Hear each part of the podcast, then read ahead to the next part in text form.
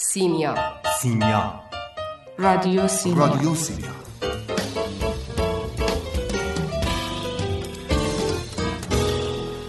ادبیات؟ ادبیات مثل آب خوردنه. ادبیات مثل آب خوردنه.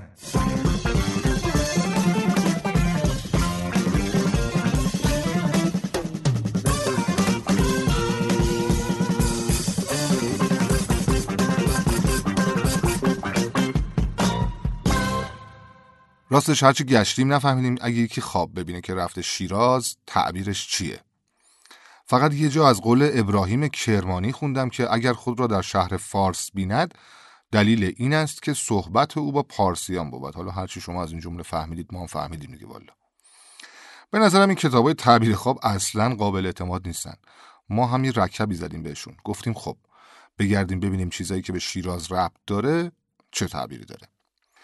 از دانیال نبی نقل شده که نارنج بوی خوش دارد. نارنج خیلی به شیراز ربط داره دیگه می‌دونید. نارنج بوی خوش دارد و از جمله میوه های بهشتی است. لاجرم دیدن آن نیکو باشد. از امام جعفر صادق هم روایت کردند که نارنج دوست خوب و منفعت است. ابن سیرین هم میگه که تعداد اندک نارنج فرزند است و تعداد زیاد و انبوه نارنج مال و پول و نعمت. معلف کتاب نفائس الفنون نوشته نارنج نام نیک است. در همین کتاب درباره یکی دیگه از محصولات ناب شیراز یعنی شراب ناب شیراز. گفته که اگر شیرین باشد دیدن آن به خواب مال و علم است.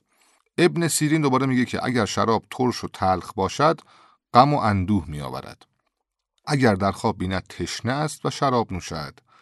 نعمت و روزی مییابد و رفع نیازمندی می شود البته اونجا که حافظم میگه شراب تلخ می‌خواهم که مرد افکن بود زورش یا پیل افکن بود زورش هم اینجا با آقا جناب ابن سیرین در تناقضن حافظ. حالا دیگه برن خودشون مشکلاتشون حل کنن دیگه به ما چه اما اگر دختر شیرازی در خواب دیدیم چی؟ دختر شیرازی دل من بردی. آخه نوشتن که اگر در خواب دختر زیبا دیدین بخت و اقبال شماست. از اونجایی که دخترای شیرازی ماشاءالله در خوشگلی ضرب المثل هستن همشون نتیجه می‌گیریم که اگه همچین خوابی دیدین مطمئن باشین این بخت شماست که داره بهتون لبخند می‌زنه. اونم لبخند ژکوند.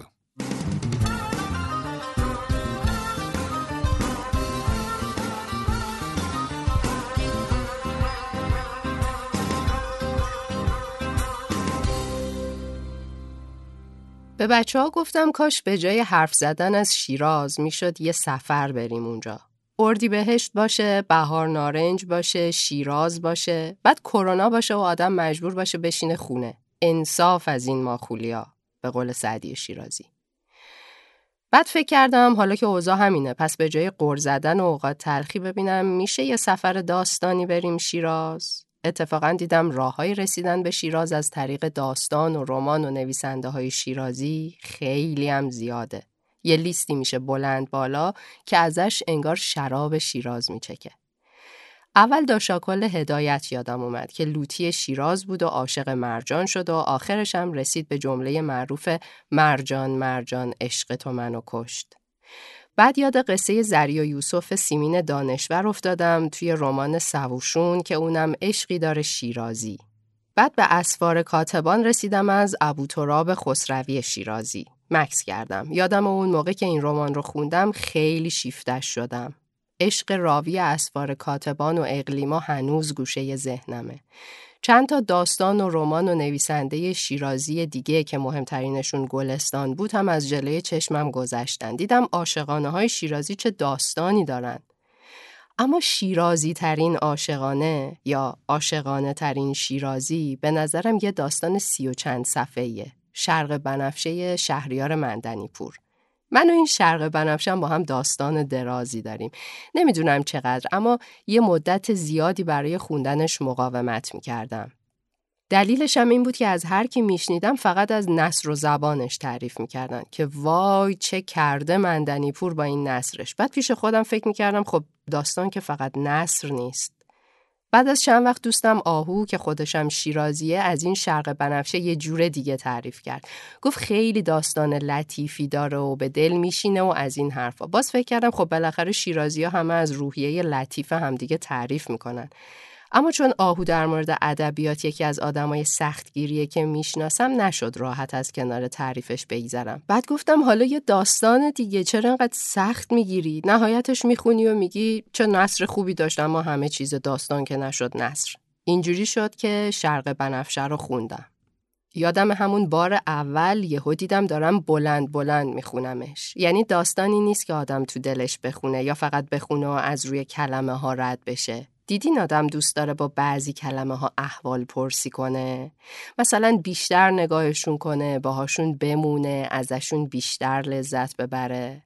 شرق بنفشه سر تا تهش برای من همین بود. داستان چیه؟ یه ماجرای عاشقانه بین یه پسری به اسم زبیح و یه دختری به اسم ارغوان. اما انگار شیرازی ها رنگ داستان عاشقیشون هم فرق داره. مثلا اینکه توی داستانای عاشقانه دیگه دو نفر همدیگر رو می‌بینن و دنیا یهو براشون سر و ته میشه.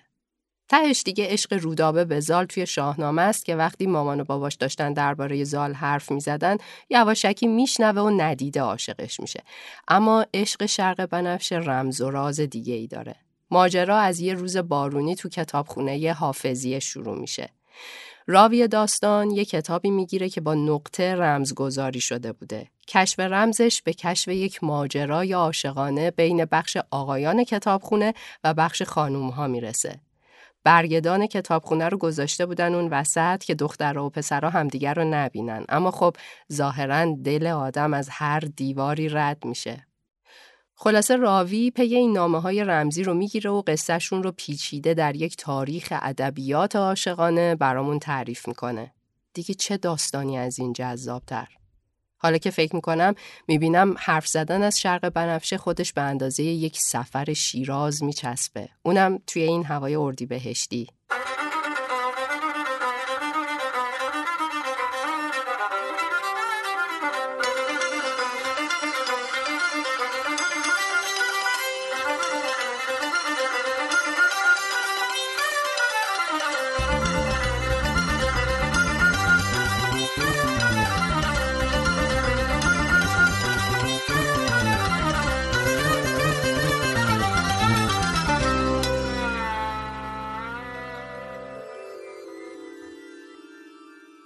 کی آمد شکر مصری به شیراز که شیرینان ندادند انفعالش؟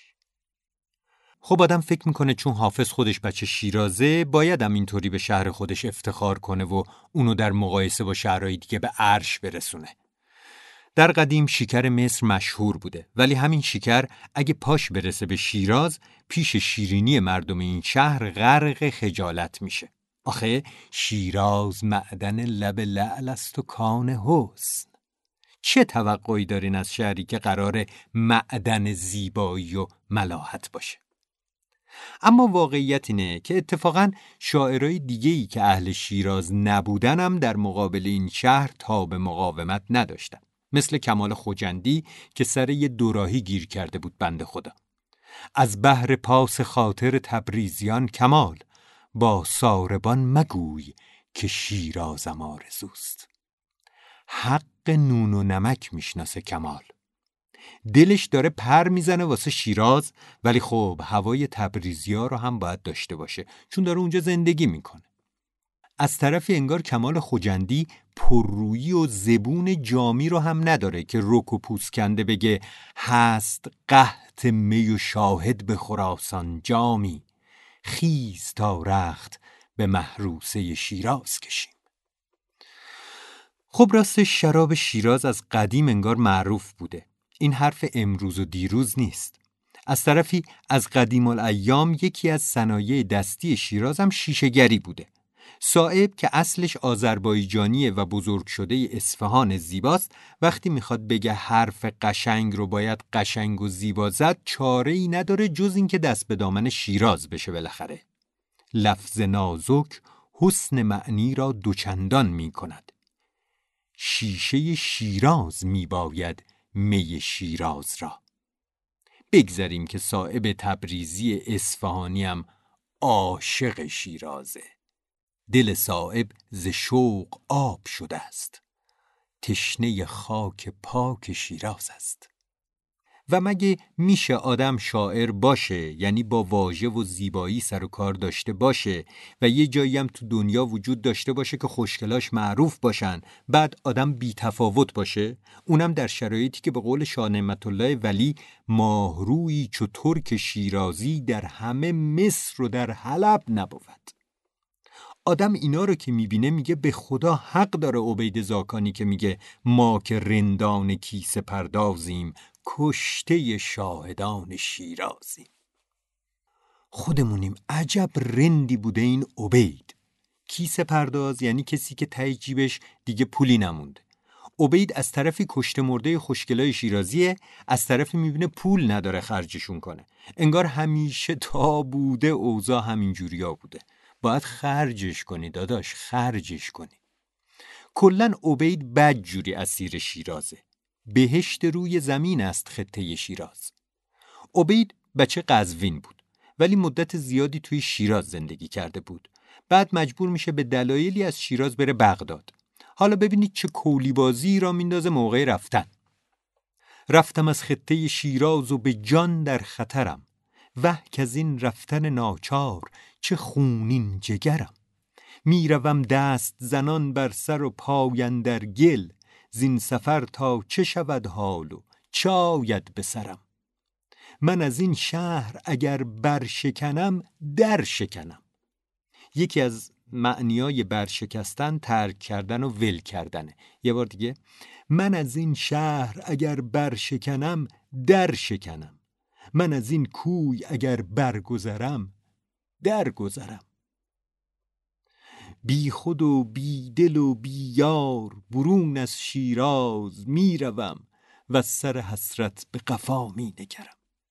مصرع دوم این بیت مال سعدیه که میگه می‌روم و سر حسرت به قفا می نگرم خبر از پای ندارم که زمین می سپرم.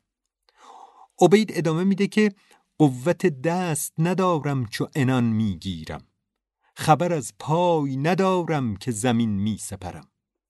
آدم دلش کباب میشه به خود. ای عبید این سفری نیست که من می‌خواهم می‌کشد در به زنجیر قضا و قدرم. این تمام ماجرا نیست. عبید با ننه من غریبم بازی میره بغداد ولی همچنان ولکن شیراز نیست. مرا دلیست گرفتار خطه شیراز. ز من بریده و خو کرده با تنعم و ناز. به روی لال رخانش گمانه های نکو به زلف سرو قدانش امیدهای دراز. امیدوار چنانم که آن خجست دیار به فر دولت سلطان اویس بینم باز. خب دیگه بسه رفت تو مدح و پاچخاری که شاید شاه جور کنه آقا دوباره برگرده شیراز که آخرش هم دوباره برگشت و به زندگی در جوار زیبارویان شیراز ادامه داد. اما یکی دیگه از شاعرای غیر شیرازی شیراز خاجوی کرمانیه. خاجو کلا خیلی مظلومه. از یه طرف معاصر حافظه که این خودش اوج مظلومیت واسه شاعر و با اینکه بزرگتر از حافظ و به نوعی حکم استادی داره اما شعر و اسمش در طول تاریخ در سایه حافظ مونده و کلا دیده نشده. حالا اینا به کنار خاجو از یه نظر دیگه هم خیلی مظلومیتش تو چشمه. بنده خدا کرمونیه. کلی این ور رفته سفر و بعد ترجیح داده توی شیراز زندگی کنه که اون زمان مهد شعرا و فضلا بوده. تا پایان عمرش توی شیراز زندگی کرده و قبرش نزدیک دروازه قرآنه. حالا ملت میان شیراز با ماشین از جلوی مقبرش رد میشن محلش هم نمی‌ذارن و میرن تا حافظیه یا سعدیه. حتی ماهیای مقبره سعدی رو بیشتر می‌شناسن تا قبر خاجو رو. شاعری که در وصف شیراز گفته هر نسیمی که از آن خطه نیاید باد است. خنکان باد که از جانب شیراز آید. از خاجو که بگذریم. شاید آدم توقع نداشته باشه در شعر یکی مثل بیدل هم شیراز اومده باشه. هرچی باشه بیدل اهل هنده و توی دهلی متولد شده. اما نام و آوازه شیراز باعث شده بیدل با اون هم مضمون سازی کنه. همه جا انجمن آرایی شیراز دل است. معنی از عالم کشمیری و لاهوری نیست. بیدل شیراز ندیده از یه طرف دل و معنی رو به طور کلی مترادف هم آورده و از طرفی در تمثیلی که به کار برده شیراز رو از کشمیر و لاهور بالاتر برده. صحبت از شیراز در شعر فارسی رو با حافظ شروع کردیم. چطور با سعدی تمومش کنیم؟ اگه نوروز به خاطر کرونا نرفتین شیراز اصلا ناراحت نباشین. چون ممکن بود دیگه دلتون نخواد برگردین اون وقت از کار و زندگی میافتادین. خوشا تفرج نوروز خاصه در شیراز که برکند دل مرد مسافر از وطنش. همونطور که گفتم عجیب نیست اگه اهالی یه شهر از شهر خودشون تعریف کنن و مثل سعدی بهبه و چه چه بگن که چه نیک بخت کسانی که اهل شیرازند که زیر بال همای بلند پروازند و نشون دادیم که بقیه شاعرها هم چطوری تا اسم شیراز رو میشنفتن غش و زف می‌کردن ولی در کل همه این حرفا رو هم نباید گذاشت به حساب غلوها و اقراقهایی که گاهی شاعرها می‌کنن و از کاه کوه می‌سازن. خدا وکیلی شیراز و مردمش یه چیز دیگه است. به قول سعدی چو پاکان شیراز خاکی نهاد ندیدم که رحمت بر آن خاک باد.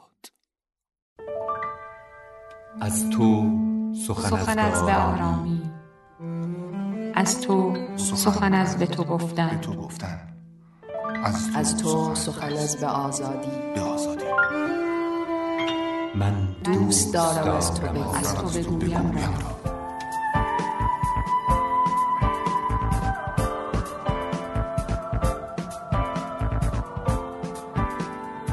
سیلیا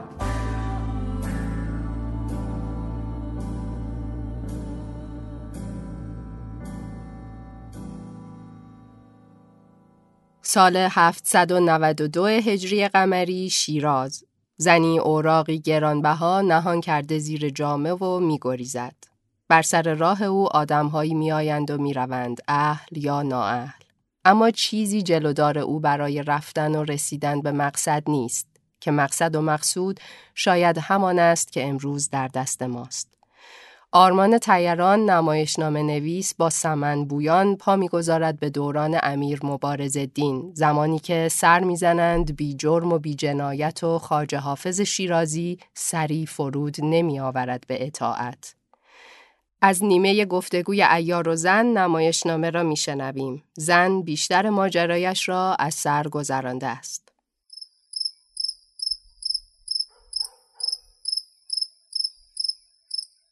این اشعاری است از خواجه شمس الدین که در آن با خط خیش نگاشته است و سالها میان چند خریطه تو ما رو بیاز دست من است. هنگامی که طفلی بودم او مرا چندی خط و شرح و لفظ و لغت آموخت. تا مرگ وامدار اویم.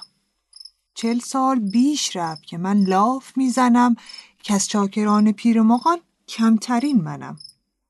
اینک اقبال خوابیده است و این همه تطاول به دست ایام افتاده. ترسیدم مبادا خدشهی بر غزلیاتش رود و قباری بر آنان بنشیند. آخرین بار حافظ را کی و کجا دیدی؟ دیشب در خواب. این خط خود اوست؟ با مهر سلطان مازی شاه شیخ درزش رسیده و البته مسکوت مانده. پدرم خدایامرز روزبهان دبیر بود. سالم به سه نرسیده بود قلم در دست مشق خط می کردم. تا بیست سالگی در جبر و اصول و حکمت و موسیقی و شعر تفحص می کردم. روزی در کار صحافان شروع و زفر به دستم افتاد. این کتاب می گوید تازیان در نهایت نیکخواهی به ما حمله کردند و ما در کمال ناسپاسی از خود دفاع کردیم. آنها با خوشقلبی تمام شهرهای ما ویران کردند و ما از شدت بددلی تسلیم نشدیم. آنها در کمال دلرحمی ما را قتل عام کردند و ما در نهایت سنگدلی سر زیر تیغ آنها نگذاشتیم و دست به دفاع برداشتیم. تا آنجا که در این کتاب می نویسند آن معاندان نابکار خونخوار یعنی ما را به قعر اسفل درکات دوزخ فرستادند. کتابی سراسر ناسزا به رگ و پی و ریشه و تبار من آمیخته با بهتان و دروغ. پس بریدم و ایاری پیشم شد تا هنوز. ایرانیم آخر. و خط و ربط تو با شمس الدین اندیشش. شمس الدین به خاطر لفظ عزیز نیست. اندیشش چون جان شیرین عزیز است. او حکمت خاموشی نمی‌داند. می‌گوید تیز و تند آنگونه که آنکه باید می‌فهمد. ملکا مها نگارا سنما بتا بهارا متحیرم ندانم که تو خود چه نام داری. و شما بر اشعار شیخ عجل سعدی ماهرتری. پیشکسوت احترام بیشتر دارد. حکم ادب ایرانی است. بستان خنجر را به کارت می آید تیز و تند چون غزلهای خاج شمس الدین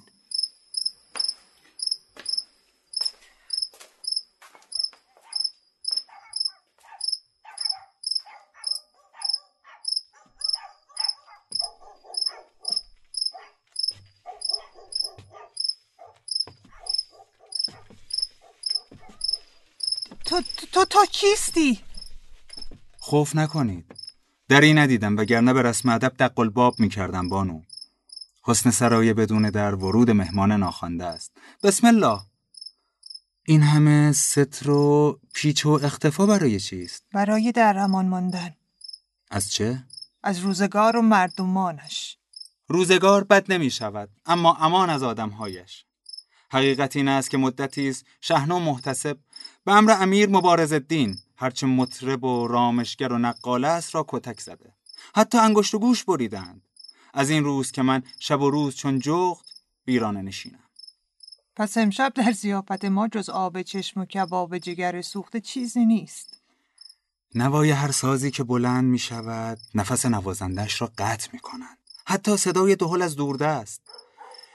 این مبارز الدین برای خوش آمد خلیفه عباسی همین ماه اخیر دهها یهودی و مسیحی و زرتشتی و شیعه مسلمان به بهانه بیدینی به دست خود گردن زده. فتوای تعذیر ما جماعت که روشن است. فرمان منع تعلیم و تعلم فلسفه و هیئت و هندسه و طب و شستن و سوزاندن کتب مربوطه را البته شنیدم. از میراث پدر همین ساز برایم باقی ماند و گاهی بزمی و شوری و شیدایی. باج و خراجی به عمر کوتاه. باقی همه بی حاصلی و بی ثمری بود. که این میراث هم از تصدق سر این حاکم حالا جز محرمات است. پس حکایت غریبی است این حدیث بزم شما. نفس بریده و ساز و دل شکسته مستاق امروز امثال من است. هر روز تاریکتر تنگتر. با وجود این خطر و خفقان هنوز در شیراز مانده ای؟ چه مصر و چه شام و چه بر و چه بحر همه روستایند و شیراز شهر. به قول شیخ عجل مراست با همه عیبین هنر به حمدالله که سر فرو نکند همتم به هر جایی. پدرم مشتاق بازمانده شیرازی های مقیم زنگبار بود که در میان سالگش به شیراز مراجعت می کند اهل فضل و دانش و همین گناهش بس. شبی در مجلسی مزین به حضور خاج حافظ صاحب مجلس به اصرار از پدر می‌خواهد پنجهی بنوازد. شور ساز پدر در مقام اشراق غزلی میطلبد. خاج حافظ پس از اتمام مجلس به پدر می‌گوید از این شیدایی به مشتاقی می‌رسی. مشتاق بیدار شو وقت سفر است. و این ماترک از اشارت خاج حافظ برای من برجا ماند. ماندم شیراز چون هیچ جای دیگری خاج حافظ ندارد. شما چه؟ در حال سفرید یا گریز؟ مسافرید؟ می روید؟ می مانید؟ بمانید تو قبار سفر از تن می‌گیری من قبار زمان از جان تو سازی داری پیچیده در نمدی من پرتو نوری نهفته در کلمات تو میراث بر یک پدری من میراثدار هزاران اینجا منتظرم تا پیغامی از خاج شمسدین به من برسد. you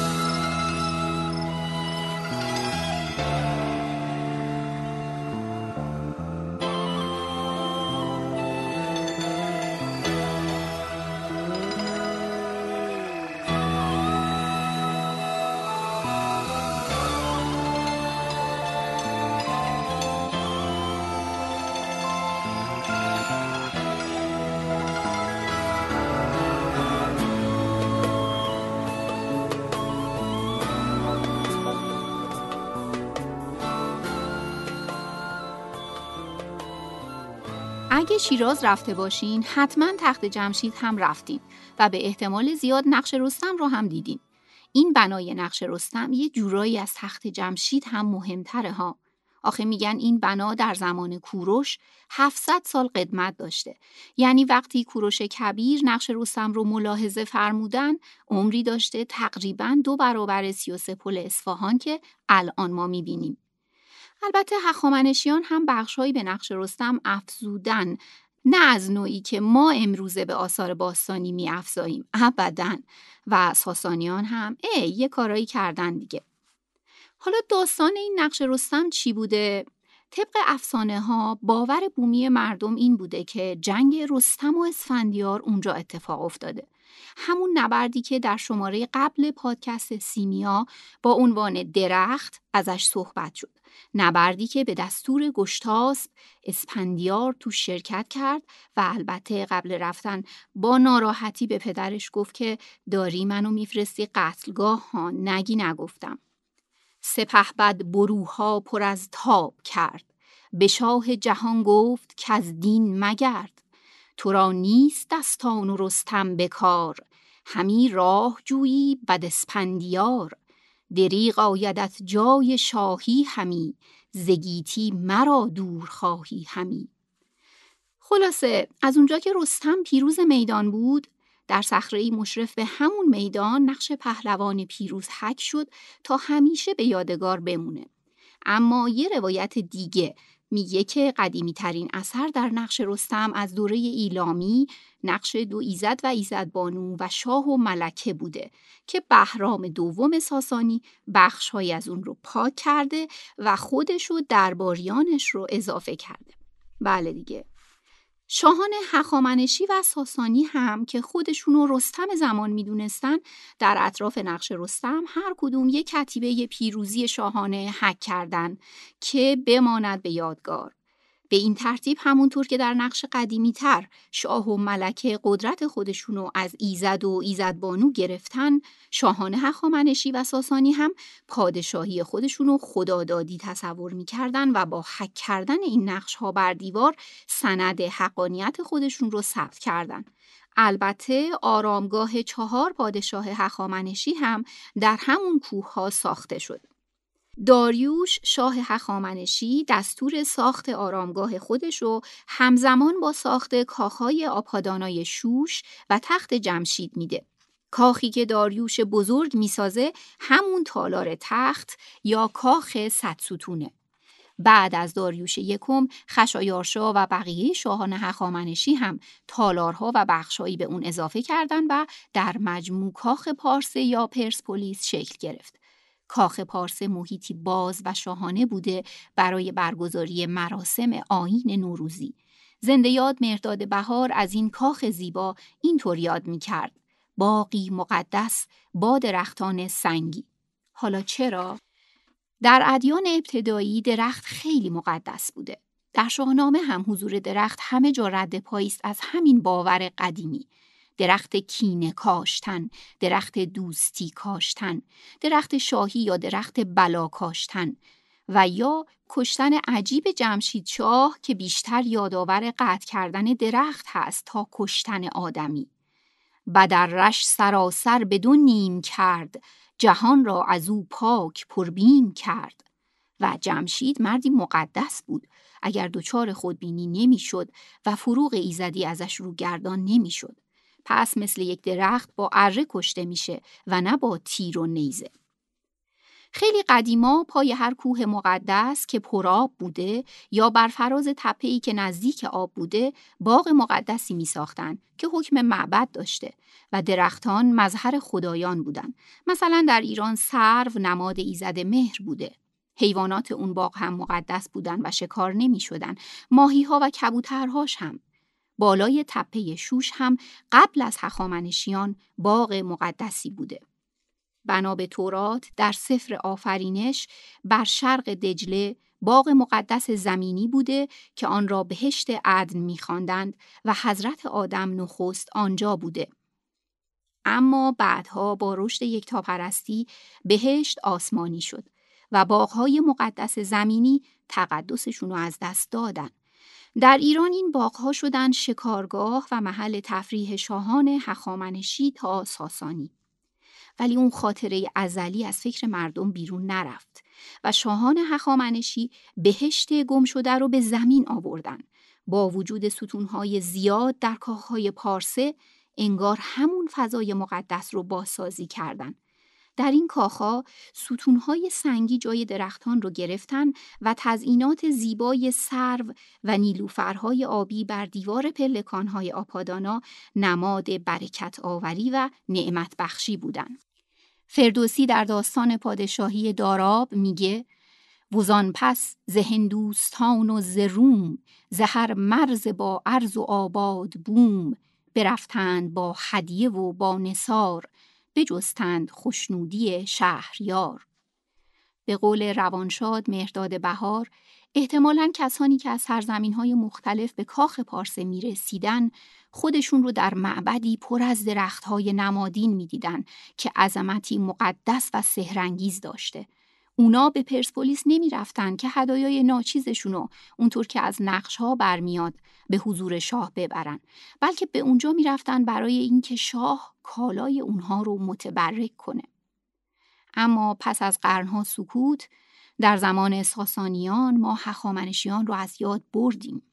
برای سالهای زیاد و به کاخ پارسه گفتیم تخت جمشید چون در باور اساتیری ما جمشید شاه بود که با کمک دیوان کاخهای سر به فلک کشیده ساخت و جمشید بود که فرح داشت و یا گفتیم تخت سلیمان چون در متن مقدس حضرت سلیمان بود که با کمک دیوان کاخهایی شگفت ساخت اما به هر حال کاخ پارسه بعد از قرنها هنوز هم همانطور که در آغاز بود برای ایرانی باغ مقدس سنگی است.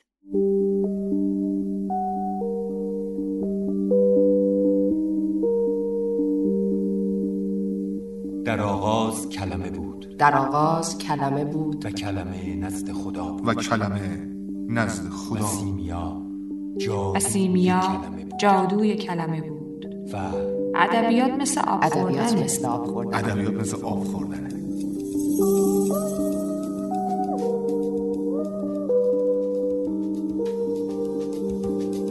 سیمیا. سیمیا. سیمیا. سیمیا.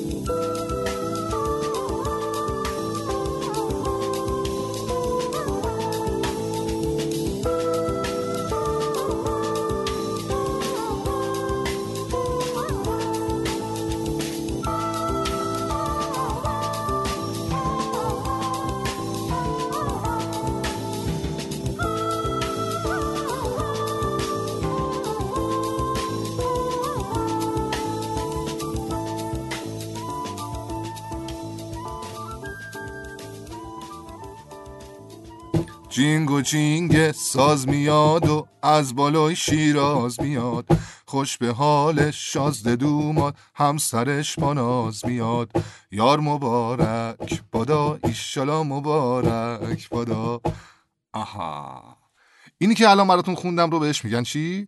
واسونک. واسونک به یک سری از ترانه های فولکلور گفته میشه که در شیراز و اکثر شهرهای خطه فارس برای مراسم شادی و عروسی توسط دوروبری های عروس و دوماد خونده میشه. غالبا واسونک رو خانوم ها می‌خونن. اونقدر هم واسونک زیاد داریم که آخر نداره. معلوم هم نیست شاعر خوشذوق این واسونک ها چه کسی بوده. البته که خب یک نفر نبوده. تعداد زیادی بودن. همینطور سینه به سینه اومده و رسیده به الان. البته این ترانه ها که غالبا هم تک بیت هستن در یک سری مجموعه ها گیردآوری شدن که بعدا بهتون میگم که چه مجموعه هایی هستن. آقا ما از بی بسم الله مراسم عروسی و سونک داریم یعنی از خواستگاری تا اون ته ته تهش که دیگه به جاهای مناسبی زیاد خط نمیشه دیگه نگم بهتره. ببینید دقیق تر بخوام بگم میشه این شکلی. خواستگاری بله برون رخ برون برون ها برون و اینا نیست. اشتباه نکنید. رخ برون همونی که لباسو لباس که بریدن قبلا دوختن و می‌برن برای عروس و دومات قبلا اینجوری خب لباس کرایه اینا نمی‌کردن که لباس عروسی رو. خدا بگم این خودشون رو چیکار کنه که همش تقصیر خودشونه والا. جفت با رفتن تو آداب و سنن خواستنی ما. حالا حنابندون حمام عروس حمام دوماد رون به دیوار پاتختی هجر برون و کلی مراسم دیگه که اینا هم همشون واسه خودشون واسونک دارن. اون واسونک معروف کوچه تنگه بله عروس قشنگه بله.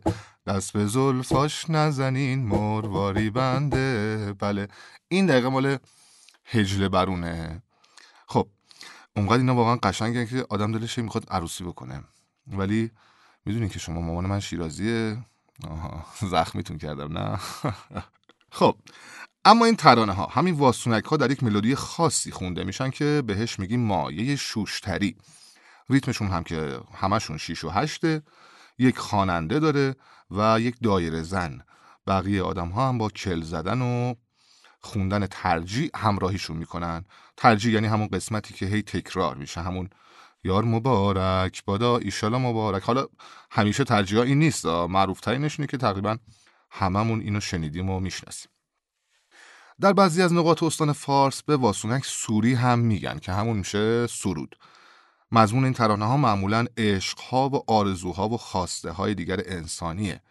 معلومه کسایی هم که این در حقیقت سوری ها رو یا واسونک ها رو می نوشتن یا دقیقتر بگم می سرودن زیاد در بند ردیف و قافیه نبودن. البته وزنشون غالبا درسته. اون هم به خاطر اینه که قرار اینها به آواز خونده بشن و اگه وزنشون لنگ بزنه دیگه هیچ دیگه نمیشه اصلا. اما با این همه سراینده های این واسونک ها به همین که خواست خودشون رو در ترانه مطرح کنن راضی هستن و البته چون خواسته هاشون در لحظه قابل دیدن هست و کاملا با اتفاقی که داره میافته در ارتباطه به تب مانا هم شده. مثلا شما داری مراسم حنابندون رو می‌بینی این رو هم داری میشنوی. ای حنا بند ای حنا بند این حنا رو خوب ببند. داغ فرزندت نبینی پر گل و زیبا ببند. عروس حنا میبنده چار دست و پا میبنده. اگر حنا نباشه دل به خدا میبنده. آه! غیر میاد دیگه. اصلا نمی‌تونم. من چطور شما می‌خواین خود کنترل کنی نمی‌دونم باور کنید من دلم خواست عروسی کنم. من فکر می‌کنم که هم مراسم هنابندون کمک می‌کنه که این واسونک ها زنده بمونن و هم برعکس این واسونک به ماندگاری مراسم هنابندون کمک می‌کنه. البته مراسم هنابندون مثال تمام مراسم رو عرض می‌کنم. گزاره های فرهنگی غالبا همینقدر در رابطه های تنگاتنگ با هم دیگه هستند. و خب قرار بود چند تا مجموعه معرفی کنم اونها رو معرفی می‌کنم و یه غزل با لحشه شیرازی براتون می‌خونم و دیگه میریم رانده بعد جامع ترین منبعی که من دیدم کتاب واسونک های شیرازی و روایت هایی از فرهنگ مردم فارس بود که ابوالقاسم فقیری نوشته و مؤسسه فرهنگی پژوهشی دانشنامه فارس هم چاپش کرده. ولی کتاب ترانه های زنان که فاطمه تاهری گردآوری کرده هم خوبه. این یکی رو هم نشر سالس چاپ کرده بگمانم یه مجموعه هم هست به نام واسونک های شیرازی که غلام حسین ترکمان گردآورندش بوده. و نشر ایلاف هم منتشرش کرده. اما غزل غزل. ای روزا دل به تو محتاج ای تو ولم نکن. گل خونه دل دیگه تاراج ای تو ولم نکن. هی نزن آتیش هجرت به دلم وی کاکو جون. ای همه دلم نچرزون تو الو. ولم نکن. دم به ساعت با دلم بازی نکن. اشوه نیو. ای ولم کردی دلم میشه ولو. ولم نکن. از خونه چشام نگاه کن اشک ماتم سریده. چشمه از اشک چشام شد پر او.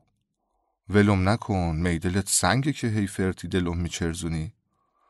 وای چقدر بهت بگم هی روز و شو. ولم نکن. نمیگم سال تا سال از کنج خونه و بیرون نیو. هر جو دوست داشتی برو. اما یهو ولم نکن. مثل کفترهایی که هی با هر سوتی هوایی میشن به هوای سوت زدن های دلبر نو ولم نکن.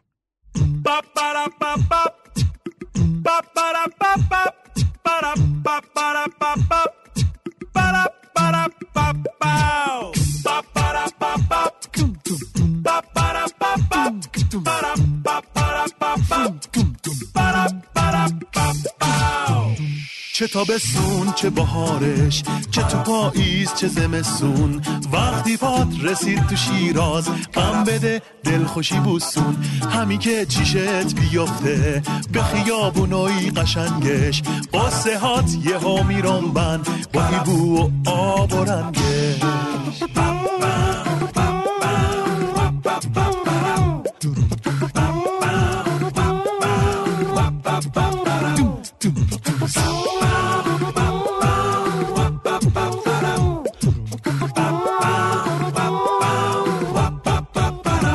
مردمونه. مردمونش همه خاکی اینجا مثل یه بهشته. هنر از اینجا شروع شد حافظ اینجا شعر نوشته. صفره هاشون همه پنه پر عشق تا همیشه. کل فست فودوی تو دنیا بو کلم پلو نمیشه. هر جاره بیری بگردی نمیجوری عین شیراز. شانزلیز پای ارم نیست تو ای حد ایجوری دل باز توی جشن و شادیاشون می‌خونن شعر با سونک. جینگ و جینگ ساز میاد. و از بالای شیراز میاد. شازد دومات غم نخور که نومزادت با ناز میاد.